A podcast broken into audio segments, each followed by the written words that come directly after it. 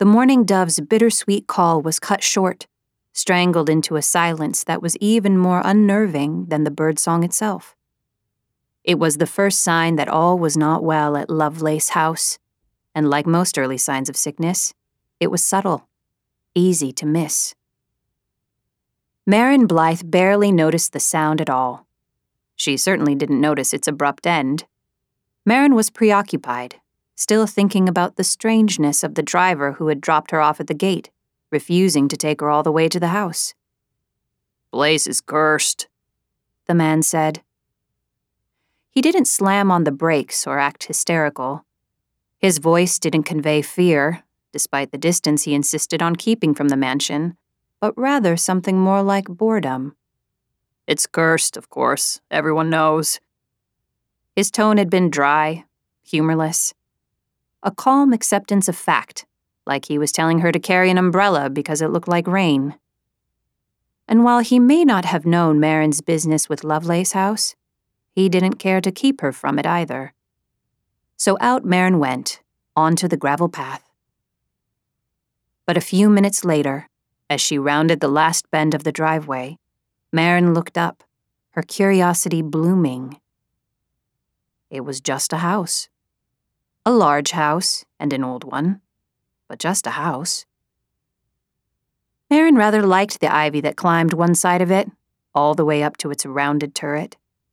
She liked the weathered gray stone peeking out from underneath the greenery. She liked the front steps, wide and grand and welcoming. She liked that there were windows in surplus, which told her that the inside of the house would be filled with streaming sunlight during the day. Marin couldn't stand dark, cramped spaces. Not anymore.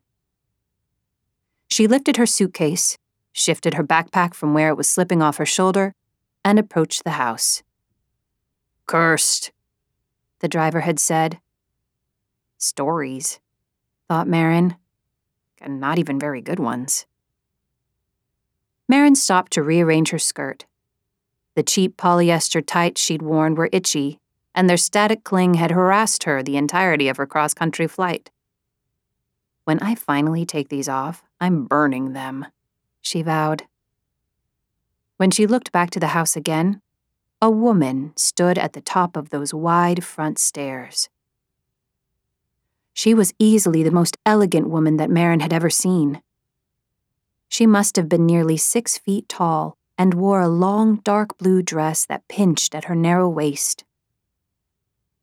The navy was stark where it contrasted with the woman's skin, light as porcelain, as though she avoided sunlight altogether, locked away inside the house behind her. High cheekbones graced her face, which was framed by dark blonde hair cut like a razor's edge just below her chin. Marin recognized the woman from her author photo. It was printed on the back of the tattered paperback that Marin had read almost to pieces before shoving it into the side pocket of her backpack and getting on a plane to come meet Alice Lovelace herself. Marin's awe was quickly replaced by a feeling of inadequacy so strong that she had to dip her face to hide the red flush she knew was blossoming across her own very low and rounded cheeks. Her gaze went to her brown Oxfords dusty from her walk up the gravel driveway. She focused on the precise place where those Oxfords pinched her toes. Half a size too small, but they'd been on sale. Miss Lovelace, Marin spoke to her feet. I'm. Marin, of course, Alice said, and Marin looked up to see the woman's arms spread wide. Welcome to Lovelace House. Marin climbed the stairs and stepped into Alice's embrace, which was stiff and awkward, but only lasted a moment before Alice was ushering her inside. The foyer was open and bright. The floor had wide planked hardwood in a deep walnut color, and the walls were white, but one of those shades of white that Marin was sure had a special name, like French cream or ivory bone or pearl kiss. The color was warm and earthy and reflected the sunlight coming in from the bay windows in the next room. There was art hanging on the entryway wall. It wasn't the kind Marin's mother had put up in their apartment. It wasn't something torn from a magazine and placed in a frame from the thrift store. This was an actual, real piece of art, with swirls in the paint that the artist themselves had left there. Marin wanted to touch it. My God, you look just like her, Alice whispered. And Marin turned to find Alice Lovelace studying her profile with the same scrutiny and wonder that Marin had felt while admiring the art. Marin pictured herself as Alice was seeing her for the first time. Marin's preference was jeans, a t shirt, and sneakers any day of the week, but she'd wanted to make a good first impression, so she'd worn a burgundy corduroy skirt, her only skirt, and the itchy tights, and the shiny shoes, even if they did hurt her feet and had gathered dust on the driveway. Marin herself had always been a gentler reflection of her mother. She had the same long, dark hair, wavy and thick.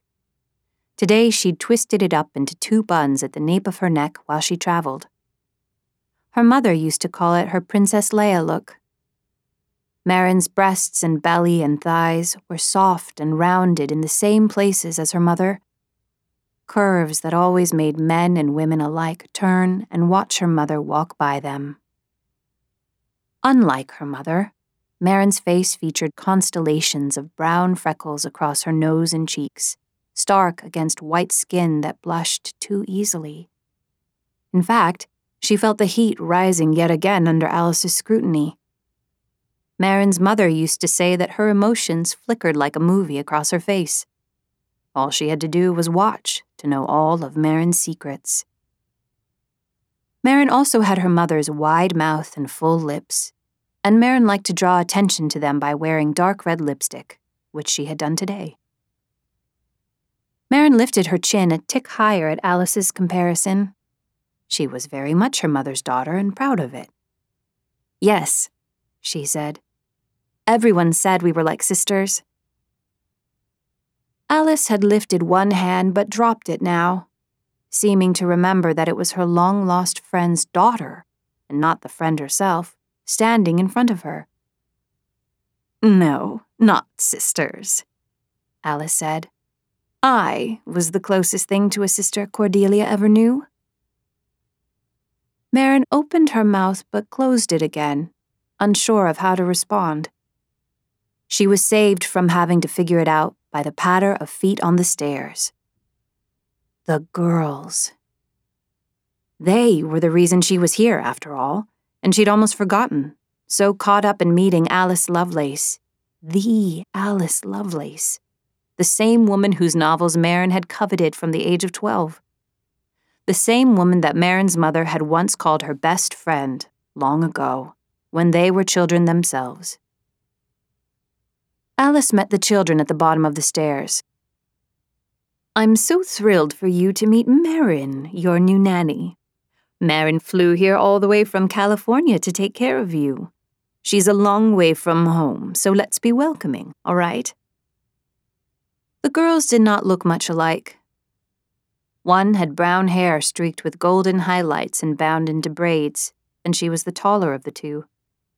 She stepped forward, and her angular face scrunched up a bit as she obviously looked Marin up and down. She's very young. She's the same age as Evie, Alice said. It's nice to meet you, Marin offered, sticking her hand out. The girl took it with all the confidence of an adult. Wren Hallowell, she said. Rowena, actually, but you may call me Wren. And I'm Thea.